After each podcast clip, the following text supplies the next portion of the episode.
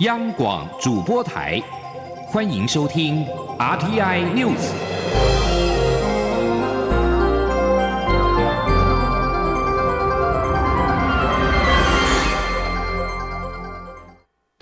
各位好，我是主播王玉伟，欢迎收听这节央广主播台提供给您的 RTI News。今天是二零二三年十月二十八号，新闻首先带您关注国际焦点。以色列首席军方发言人二十七号指出，以色列空中和地面部队正扩大在加萨走廊的军事行动。媒体报道，加萨走廊稍早遭到猛烈轰击，导致当地的手机和网络断线。综合路透社与法新社报道，以色列国防军发言人哈加里指出，过去几个小时以来，以色列空军对隧道和其他基础设施进行大规模的攻击。此外，地面部队二十七号晚间正扩大行动，外界预测以色列对加萨地面入侵可能正在展开。巴勒斯坦红新月会表示，他们与加萨办事处以及所有地面团队已经完全失去了联系。武装集团哈马斯则是发出声明，呼吁阿拉伯及穆斯林国家以及国际社会承担责任，立刻采取行动制止以色列的一连串屠杀。继续将焦点转到中国大陆，中国前国务院总理李克强昨天在凌晨于上海。过世之后，中共当局展开强力维稳行动，严防出现抗议言行。在网络搜寻李克强，只能够见到官方认证的内容。许多大学收到命令，禁止聚集悼念，还限定缅怀的内容。中共中央、全国人大常委会、国务院、全国政协在昨天晚间发布讣告，指李克强的逝世是党和国家的重大损失，强调要更紧密的团结在以习近平为核心的党中央周围。直到昨天晚间九点，仅有部分的民众到李克强未在安徽合肥的故居献花致哀。中国其他地区未传出聚集悼念活动。中国官方媒体二十七号早上八点发布李克强去世的消息，迅速在网络社群跃为热搜第一，相关话题累计阅读量二十二点四亿次，但是讨论量仅有六十点九万，显示网友自知敏感。在微博相关新闻讨论串，只能见到网友的正面哀悼留言，其他一律被删除。另外，日本、美国等驻中国使馆的官方微博发布悼念文，一度涌进许多网友发表评论，但之后所有的内容都遭到屏蔽。X 平台讯息显示，中国多所大学被下令禁止学生聚集悼念李克强。在一九八九年四月十五号，中共前总书记胡耀邦因为心脏病猝逝，引发民众在北京天安门。广场群聚悼念，并且要求政府加快民主改革，之后就爆发了六四事件。持续关注两岸消息，中国政府持续在与他国元首会谈之后，发表贬损台湾主权地位的言论。我外交部除了及时回应并且表达抗议之外，也正告中国政府应该停止将其虚构的一中原则强迫其他国家接受。在此同时，包括了美国、澳洲、英国等民主国家，则持续重申维护台海和平稳定的重要性，明确反对北京片面改变台海现状。今天记者王兆坤的采访报道：在中国政府持续扩大国际影响力情况下，仅过去一个月来，中国政府与叙利亚、东帝汶、尼加拉瓜、俄罗斯、印尼、智利、泰国、巴基斯坦、哥伦比亚等国。不断透过联合声明、新闻公报或其他方式，以其一中原则贬损我国国家主权。但凡遇到这种情况，外交部都会及时做出回应，对中国政府一再贬损台湾主权表达强烈抗议，并严正谴责。同时，明确阐述我国立场，强调中华民国台湾是主权独立国家，和中华人民共和国互不隶属。中共威权政府任何扭曲台湾主权地位的说法，都无法改变国际社会公认的现状。相较中方作为，国际民主伙伴在过去一个月来关切台海情势的声音也未停歇。包括英国与瑞典签署的战略伙伴关系协定，英国国会下议院国防委员会发布英国国防与印太地区报告，以及美国与澳洲领袖发表的联合声明，都展现对台海和平稳定的关注与支持。外交部公众会副执行长肖光伟说：“国际社会也日益关切台海局势，明白表示反对北京片面改变台海现状，危及国际社会的和平与稳定。”外交部认为，台海和平稳定的重要性已是国际间高度共识，而作为国际社会负责任成员，台湾将持续与理念相近伙伴携手合作，促进印太区域的和平稳定与繁荣。中央广播电台记者王兆坤台北采访报道。继续关注大选动态。面对二零二四大选，民进党立委林俊宪表示，根据法务部公布中国介入台湾选举的可能方式，其中包括了可能冲高频道点击量，来以金权援助特定的候选人。经过了解，收到最多网络捐款的前二十名网红，以批评执政党居多。行政院长陈建仁表示，前二十名网红的政治立场光谱有集中的现象，未来需要加强网络巡逻。更重要的是，如果有播放错假讯息，要请检调单位深入调查。前天记者赵婉纯的采访报道。行政院长陈建仁二十七号继续到立法院施政总质询，民进党立委林俊宪关切。中国介入台湾选举的可能方式，国安局长蔡明燕曾透露，中国可能操作假民调。询问陈建仁是否已有相关掌握，陈建仁答复说，有关假民调的可能性，应该让全民都提高警觉，提高对假消息、假民调的试读能力。林俊宪接着问。根据法务部提供中国介入选举、影响选举六大样态，其中包含冲高频道点击量、金援特定候选人。如果是用分散式小笔捐款，很难去查。据他了解，收到最多捐款的前二十名网红，以批评政府的居多，似乎偏向特定政党色彩。这并非正常民主国家会存在的现象。陈建仁说，未来要加强网络巡逻，如果有播放错假讯息。要请检到单位深入调查。我有看过这样的一个状况，那相关的左边的这个数字我有看过了。你有看过？那嗯啊，确实哈，这一个啊，这个政治立场哈的光谱有集中的这个现象哦，呃，让我们也需要来加强这一个网络的巡逻哈。然后呢啊，更重要的是，如果有播放了一些啊错假的消息的时候呢，我们会请检调单位啊要来深入的这个调查。林俊宪说，他发现，在今年一月到三月，有不到三万名中国人来台申办超过一百万个门号。他原本以为是诈骗，后来觉得也可能介入台湾选举。陈建仁表示，任何外力介选对台湾的自由民主是很大的伤害，请相关单位积极了解、查办相关可能的漏洞。希望这样的努力可以有效的抑制境外势力干预我国选举的情形。央广记者赵婉纯采访报道。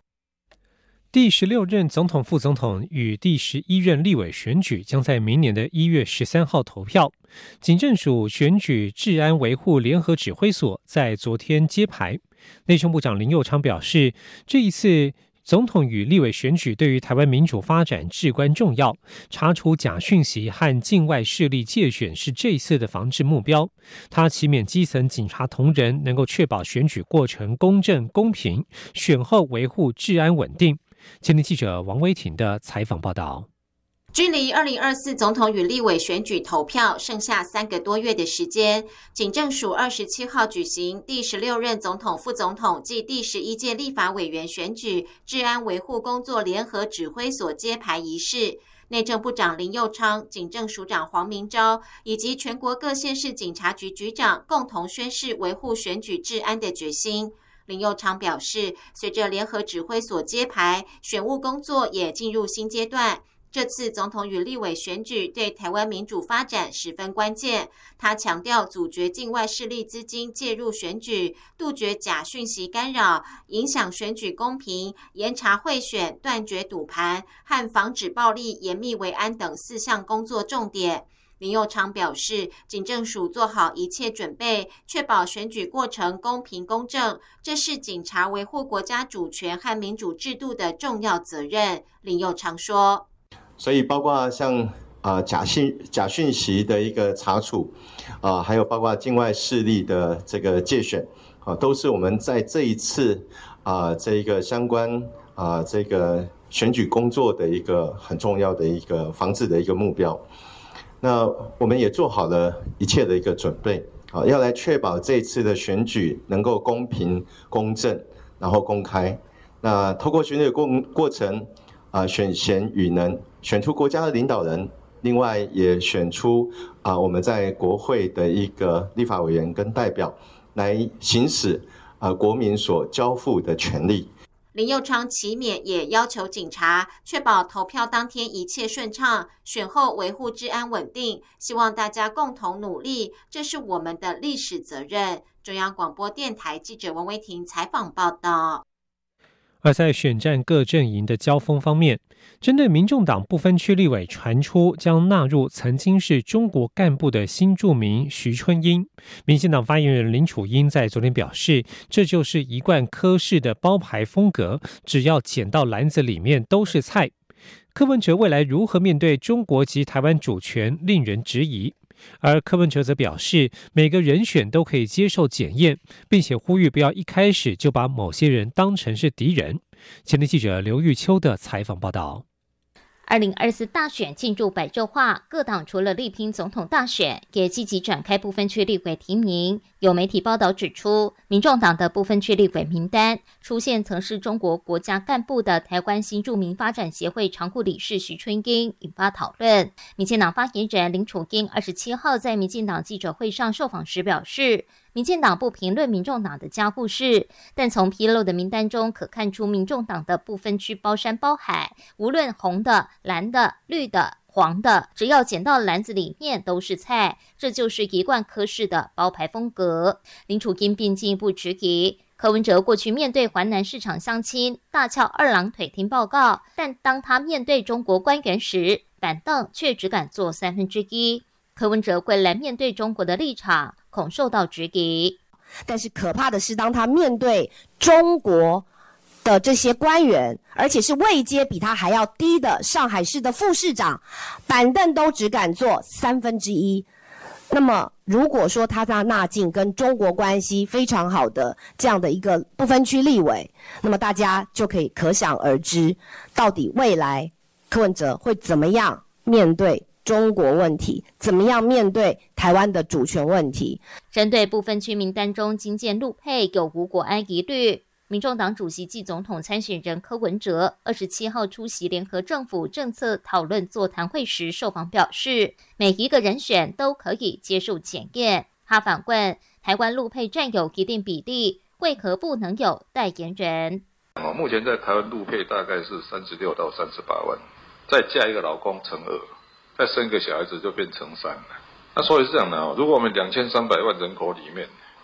有超过一百万跟陆配是有关的，既然它占一个人口这么大的比例，为什么它不可以有代言人？为什么一定要一开始就把敌把一些某些人化成敌人？柯文哲还举例，台北市有四万名来自印尼的看护工，他在台北市长镇内举办开斋节。当时受到很多人质疑，这又没有选票，为何要花钱办开斋节？柯文哲说：“只要住在这里，喜欢台湾，认同台湾，他都是台湾人，不该分敌国，非我族类。若用这个态度，台湾作为一个多元社会，从历史上到现在将永不凝聚。”央广记者刘秋采访报道。蓝白整合进入政党协商阶段。台湾民众党总统参选人柯文哲昨天表示，政党协商的期限是十一月二十号总统及立委参选人的登记日。对此，国民党总统参选人侯友谊竞选办公室表示，不可能等到那一天。蓝白整合进入最后的政党协商阶段，侯友谊在昨天谈到蓝白政党协商时表示，希望柯文哲不要拖，要不要娶，要不要嫁，不是没人说了算，是他说了算。柯文哲则表示，政党协商期限是十一月二十号总统及立委参选人登记日，他会努力到最后一秒，但也认为时间越后面越困难。侯友谊办公室发言人李丽珍昨天晚间表示，不可能等到那一天。他指出，包括柯文哲以及柯文哲竞选总部总干事黄珊珊都说过，十月底是最后期限，因为民众党还要找副手，照既有的竞选规划向前走，而国民党方面也是如此，因此不可能一直拖下去。民众党不应该双重标准，只顾自己的规划，却要国民党一直等下去。台湾同志大游行在今天即将登场。民进党今总统参选人赖清德昨天晚间换上了民进党制作的特效大头贴框，表达支持。官方脸书预告将与民进党所组成的队伍共同参与二零二三与多元同行同志大游行，并在 IG 推出了温馨图文分享内心话。赖清德在脸书发文提到，本周民进党中常会邀请台湾同志家庭权益促进会顾问 Ava 分享他的故事，聆听过程让他回想起过去民进党不断努力推动同性婚姻合法化，虽然过程艰辛，但是看见 Ava 和许多同志能够顺利成家，充满幸福与快乐，他始始终相信相爱的人有权利相守。赖清德细数过去担任台南市长时，如何用具体行动来保障同性伴侣的权益。他也分享前行政院长苏贞昌在新书发表会当中提到同婚立法的过程，表达出对于价值的信念，最终在二零一九年完成释字第七四八号施行法，让台湾成为亚洲第一个同性婚姻合法化的国家。赖清德表示，直到今年更陆续完成了跨国同婚登记、同婚共同收养以及性平三法的修法，希望能够携手让彩虹达到更远的地方，让台湾这片土地上的所有人都能够活出自己与多元同行。这里是中央广播电台，这里是中央广播电台台湾之音。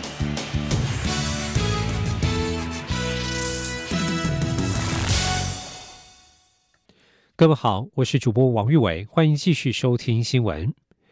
根据二十七号公布的官方数据，在美国联准会努力对抗持续的物价涨势之下，其偏好的通货膨胀目标个人消费支出物价指数 （PCE） 在九月份的涨幅持平为百分之三点四。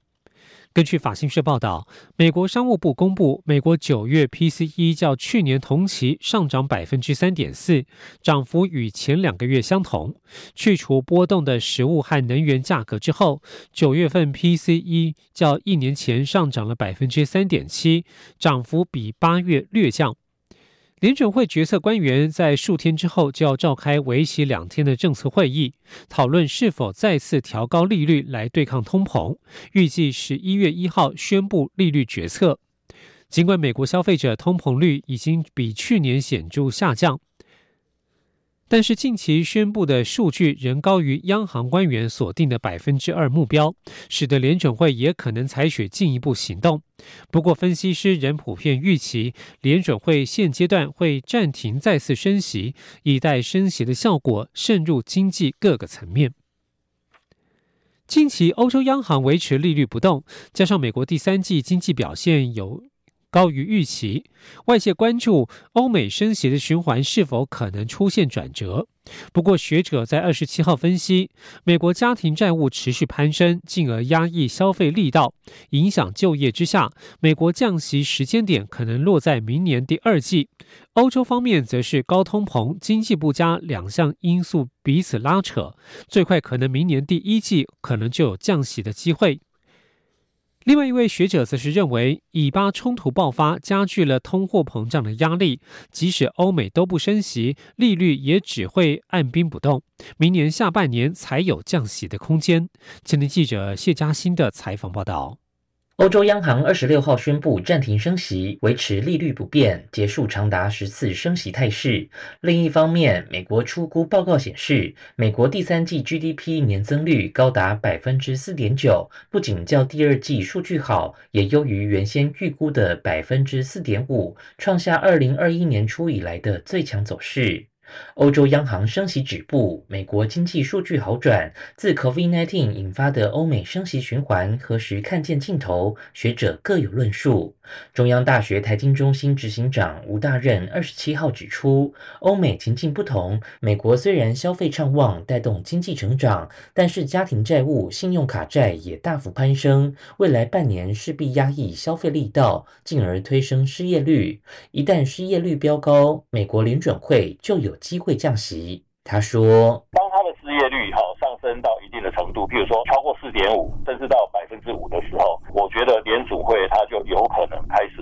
结束高利率的政策，开始要降息来刺激经济。我是觉得搞不好以美国来讲，第二季就有可能。吴大任表示，自去年俄乌战争爆发，欧洲为了制裁俄罗斯。改买他国价格较高的能源，进而拉高企业经营成本。高利率环境也让企业经营压力越来越大。再加上欧洲制造业紧缩严重，在经济通膨双重压力下，欧洲央行货币政策进退维谷较难预测。不过，若企业真的快撑不下去，欧洲央行也只能先降息。他评估最快可能是落在明年第一季。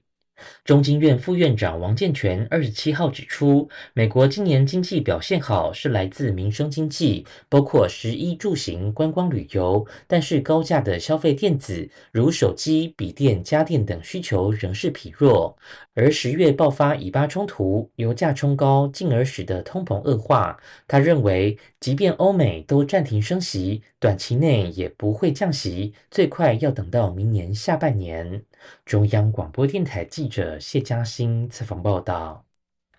而在国内的景气方面，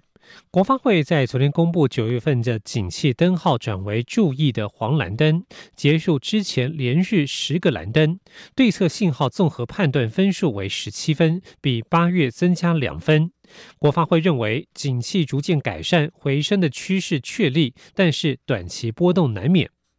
国发会经济发展处副处长邱秋莹认为，制造业营业气候测验点已经连续三个月上扬，代表企业的信心有所回升。出口在 AI 新兴科技应用、消费新品上市等带动之下，也会越来越稳健。但是不可否认，目前的产业是不均衡的复苏，特别是工具机等等，复苏的时程可能会比较晚。邱秋莹也解释。黄蓝灯代表的是一个转折性的灯号，所以在这一段过程可能不是非常的平稳，也许会有所波动。后续的景气会持续往上，还是又会出现蓝灯，则是要看后续的情势，包括以巴冲突等地缘政治风险都要特别关注。继续带您关心交通安全。日前发生游览车重大伤亡事故，交通部公路总局二十七号宣布，未来动态系统将采取更严格的速线告警，一旦超过道路的速线，就会通知业者、监理所和公路局，也将严议建立高风险驾驶召回训练机制。请听央广记者刘品希的采访报道。十月接连发生重大交通事故，包括超速累犯游览车驾驶不断超速变换车道，酿成四死二十二伤重大事故，以及砂石车驾驶因为没有注意前方状况，在隧道内连续追撞十七辆车，造成一死十一伤。交通部二十七号下午举行记者会，公路局长陈文瑞公布游览车客运业及货运三业安全管理及经济作为。陈文瑞指出，目前全国一万三千多辆游览车都已装置 GPS，公路局动态中心可及时监测四项异常项目，包括车辆速度异常、驾车时间异常、进入进行路段以及车辆预检。目前四项告警值异常情况都在下降中，尤其车速异常跟进入进行路段更是大幅下降。交通部长王国才表示，现行系统比照开罚标准，超过最高速限十公里，告警系统才会通知业者跟主管机关。未来将修正告警标准，回归最高速限，一旦超过速限，即视为异常。它现在大概是这样，整个 GPS 哈，如果是超过速限十公里哈。呃，时间一分钟就是通知这个业者了哈，然后连续五分钟就通知到监理所，十分钟到公路局。那过去的所谓，呃，都要超速速限十公里。第一个，他们是希望把这个还回到速限，所以不要超过十公里啊。比如说一百一就是一百一，所以未来这个层级三个层级会变成提高啊，就是可能会抓的更多了哈，抓多次哈。对于调降告警标准是否真能遏制超速行为，王国才表示，如果驾驶一直连续超车，也不能等到事后再处理，他会要求公路局检讨及时通知机制，严议立即处置作为。陈文瑞则表示，针对违规情节严重者，公路局动态中心会联系附近执法单位，及时稽查处罚。陈文瑞指出，公路局也研议建立高风险驾驶召回训练机制。至于高风险驾驶人的定义，公路局会整理相关违规驾驶的资料，针对违规情节、违规频率、违规期间，界定出要召回训练多少人，并规划相关课程。陈文瑞表示，公路局也将提供更完善的查询资讯，并鼓励民众善用 QR Code 查询车辆动态。此外，也将结合公司部门强化管理，如因应近期火烧车事件，游览车品保协会将于十一月六号办理观摩会，强化业者自主管理。至于货运后续精进作为，陈文瑞指出，公路局同样针对高违规驾驶进行调训，已自今年八月一号实施，未来将滚动检讨，也会制作教育训练教材，并结合公司部门强化管理。央广记者刘品熙在台北的采访报道：内政部空勤总队的台北松山驻地棚厂新建工程在昨天举行开工动土典礼，行政院长陈建仁以及内政部长林佑昌都出席。陈建仁表示，等这个棚厂完成之后，将提升北部地区以及离岛金门、马祖的救援能量。林佑昌也指出，未来将有三架黑鹰直升机、两架海豚机进驻，提供民众更好的保障与保护。前林记者欧阳梦平的采访报道。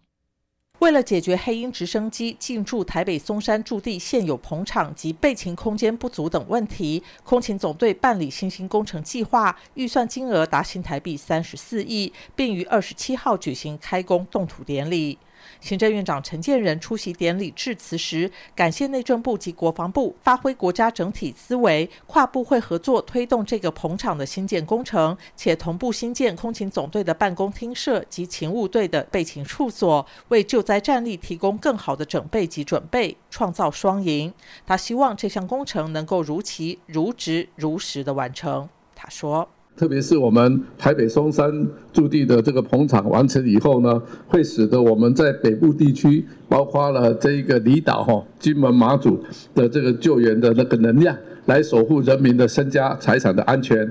陈建仁指出，空勤总队成立至今，已执行十一万架次任务，救援八千多人，载运物资共六十一万公斤。尤其在疫情解封、山林开放后，任务更加繁重。他感谢空勤总队冒险犯难，也期许他们在安全第一的前提下，提供国人更安全、更有效的救援。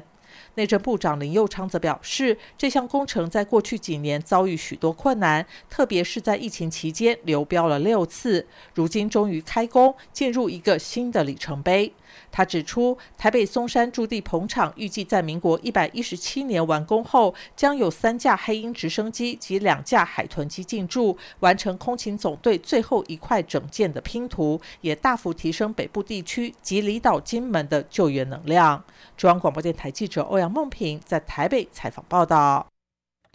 新闻最后带您关注国际情势，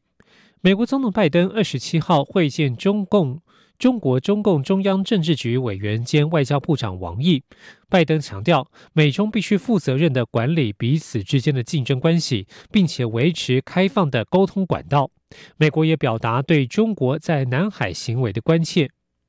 王毅与美国国务卿布林肯一连两天举行会谈，随后前往白宫与拜登会晤。二十七号下午，则是与白宫国安顾问苏利文进行会谈。此行除了被视为美中关系破冰之外，也被认为是中国主国家主席习近平出席十一月 APEC 领袖峰会铺路。拜登在与王毅见面时强调，美中都必须负责任的管理双边竞争，并且维持沟通管道畅通。美中也必须共同努力应对全球挑战。拜登也表达对前总统前总理李克强过世哀悼之意。而至于两人是否谈到习近平访问美国，科比对此没有正面回复。但是，但是他表示，拜登多次表示期望在不久的将来能够与习近平会晤。以上新闻由王玉伟编辑播报，这里是中央广播电台台湾之音。